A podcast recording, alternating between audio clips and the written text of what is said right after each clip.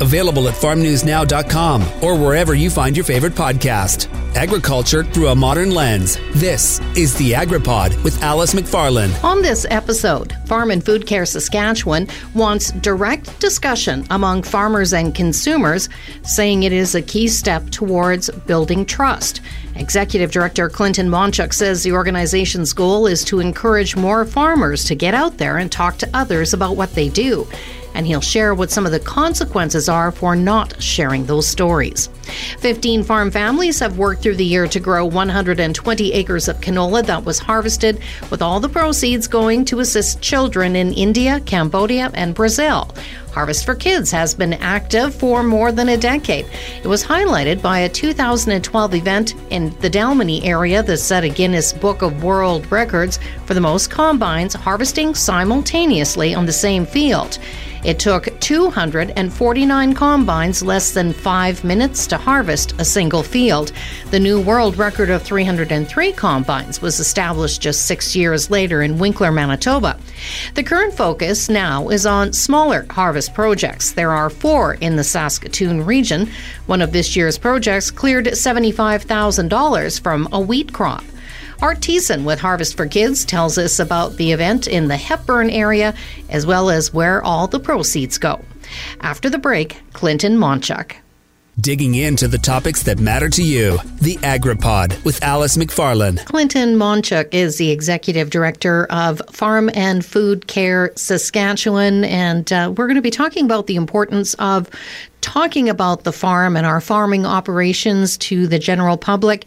But first of all, uh, Clint, just give us a little bit of background of uh, your organization and the work it does. Sure. So Farm and Food Care Saskatchewan is an organization whose focus is to make sure consumers understand how farmers and ranchers are producing food here in Saskatchewan, but across Canada. So we do a lot of different activities, whether they're events, tours, um, online initiatives, to try and engage consumers to build that understanding, build that knowledge of, of where food is being grown and how it's being grown. In terms of our membership, pretty much every major commodity within the province of Saskatchewan is a member of ours. Uh, we do have different agribusinesses, some funding from the uh, provincial and federal government, but really the main focus and the main drive behind Farm and Food Care Saskatchewan is the farmers and ranchers uh, who are growing food in, in the province. So, why does sharing your farm story matter?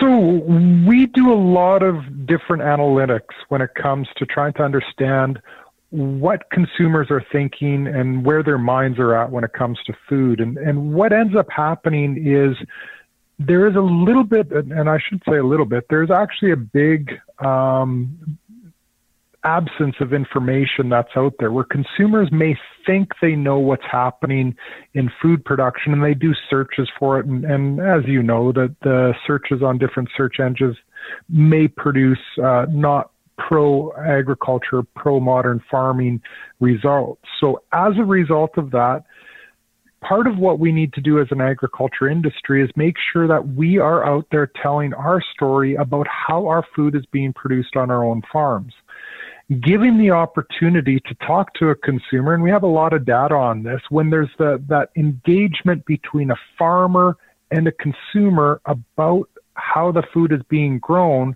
there's a higher level of confidence. And a higher level of confidence with consumers means that you have a more confident consuming public and, and definitely uh, when c- questions come up in the future that the consumer has, they know that they've already talked to a farmer and they know how food is being grown. So that's really uh, what we're trying to do make sure that more farmers are out there talking about what they do just in their communities, on their social media networks, uh, and to others who uh, are interested in knowing. How interested is the general public about food production? And are there any specific areas that they seem to be more focused on? So it's interesting. So we, uh, and again, we do a lot of uh, uh, statistical surveying to figure out, you know, what portion of the population actually wants to know more about farming practices. And it turns out that roughly two thirds of the Canadian population are interested in knowing more about how their food is being grown.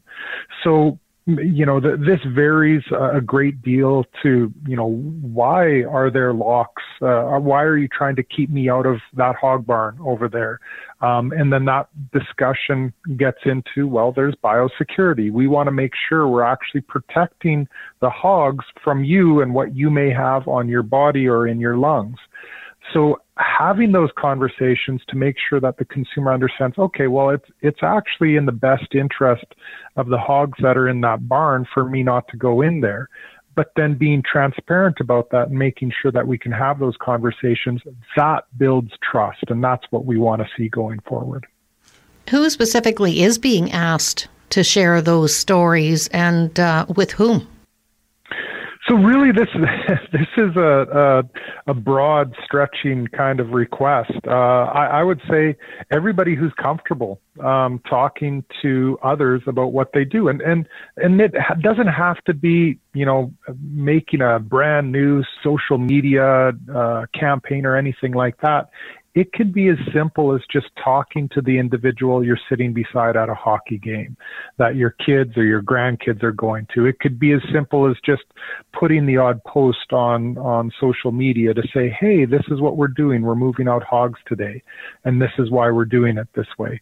Um, there's a lot of different opportunities for you to enact, actually engage with the public, and I find in in my own personal life, and and my kids uh, play hockey and dance and baseball, all these different activities.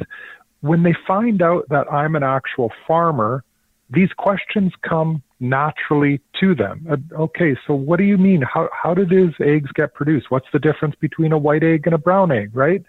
So uh, it just naturally comes out because consumers are really interested in and having these conversations and being open to talking about them with others really has that power to increase trust. What would you consider are the consequences of failing to engage with the public and, and sharing your stories about your own particular operation? I, I, think we're already starting to see some of it in the development of policy that's maybe not pro modern agriculture. And, and I'll say, um, especially in the, the, the pork industry and, and a lot of the animal or the livestock, there's already outside influences that are affecting um, different ways that you build barns now or the handling. And some of this is, is good. And it's just, you know, science based uh, practices that are good for not only farmers, but the animals um, all the way through. Some of the policies, though, coming uh, down the pike are, are not science based. They're more emotionally based. And, and that's where um, I get a little concerned, and I think there's where we need to have more education and more engagement with the public to make sure not only consumers but policymakers who, who make the rules for, for farmers and ranchers are done so in a way that is science based um, and and that we follow those through right through to from production right to to our plate. Um, so I do think there is a risk um, with not talking to the general public and not talking to others um, that we will have more restrictive policies put in place in agriculture. As we wrap up here, Clint, any final thoughts? I'd just say that there there are a lot of different things that we do online, and and uh, all your listeners can just go to uh, farmfoodcaresk.org uh, to see some of our different events that are coming up and, and different uh, training opportunities that they might want to take part in, uh, and just get involved and follow us on, on the different platforms. Thanks for your time today. Thank you. Clinton Monchuk is the Executive Director of Farm and Food Care Saskatchewan. After the break, Art Thiessen is with us with Harvest for Kids, and he'll tell us about an event in Saskatchewan as well as where all of the proceeds are going from the Harvest for Kids. Digging into the topics that matter to you. The AgriPod with Alice McFarland. The weather was ideal for the Harvest for Kids Community Combine event. It was held on a quarter section west and north of the community of Hepburn, which is about 40 kilometers north of Saskatoon. With me is uh, Art Thiessen, and let's talk about uh, what was involved in getting this whole project together. I understand all the crop inputs and the labor were donated. There's 120 of canola, and then there's 14 acres that they seeded to alfalfa you got leafcutter bees on there, and I guess it's doing really good. It's looking good, and it also helps uh, for income off the land too. So you were busy flipping burgers for the farmers and their families and other members of the Hepburn uh, community, which is uh, an awesome community event. And uh, as far as the crop itself, I understood that it came in around 45 to 50 bushels an acre. For my wife and myself, we think that donating the use of the land is the easy part. It's the guys out there right now combining that actually have to, it costs them some money to help out. It's a very busy time, and we've noticed over the years that when the farmers come out here to these uh, events, they are so relaxed, they'll sit and visit, and well, I guess we should go combine. Now, the proceeds from Harvest for Kids goes to operate Christian-based camps in Brazil, Cambodia, and India. And you and your wife actually spent uh, some time in India a few years ago. Just seeing those kids was just so amazing. It made it so much easier for us to consider keeping on giving to the project. And for $7, they get a week of camp, they get food, and then they get follow up meetings once a week with snacks. And so the, the food is a big thing over there. The kids get to eat some really good treats. Now, also in attendance at the harvest was a Brazilian missionary, Marco Marino. Uh, Marco, tell us about Brazil. I understand they also have larger farms, but you've noticed there's one significant difference between Canadian and Brazilian operations. We have huge farmers in Brazil, but they are in the hand of few families.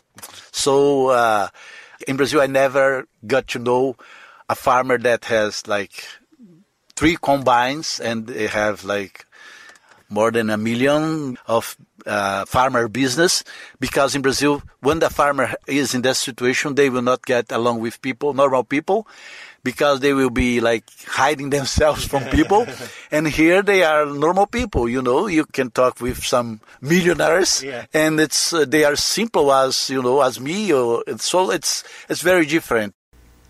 Marco Marino is a Brazilian missionary. Now, more than 8,000 children attend the camps that we talked about. That number is growing 15% per year. Here are the top agriculture stories for the week of October 9th, 2023. There was a lot of discussion around the potential for the Israel Hamas conflict to escalate. The key concern, of course, is the loss of human life and the humanitarian need. But Josh Linville, president of fertilizer for StoneX Financial, is following the impact on the fertilizer market. Israel is the fourth largest exporter of potash in the world.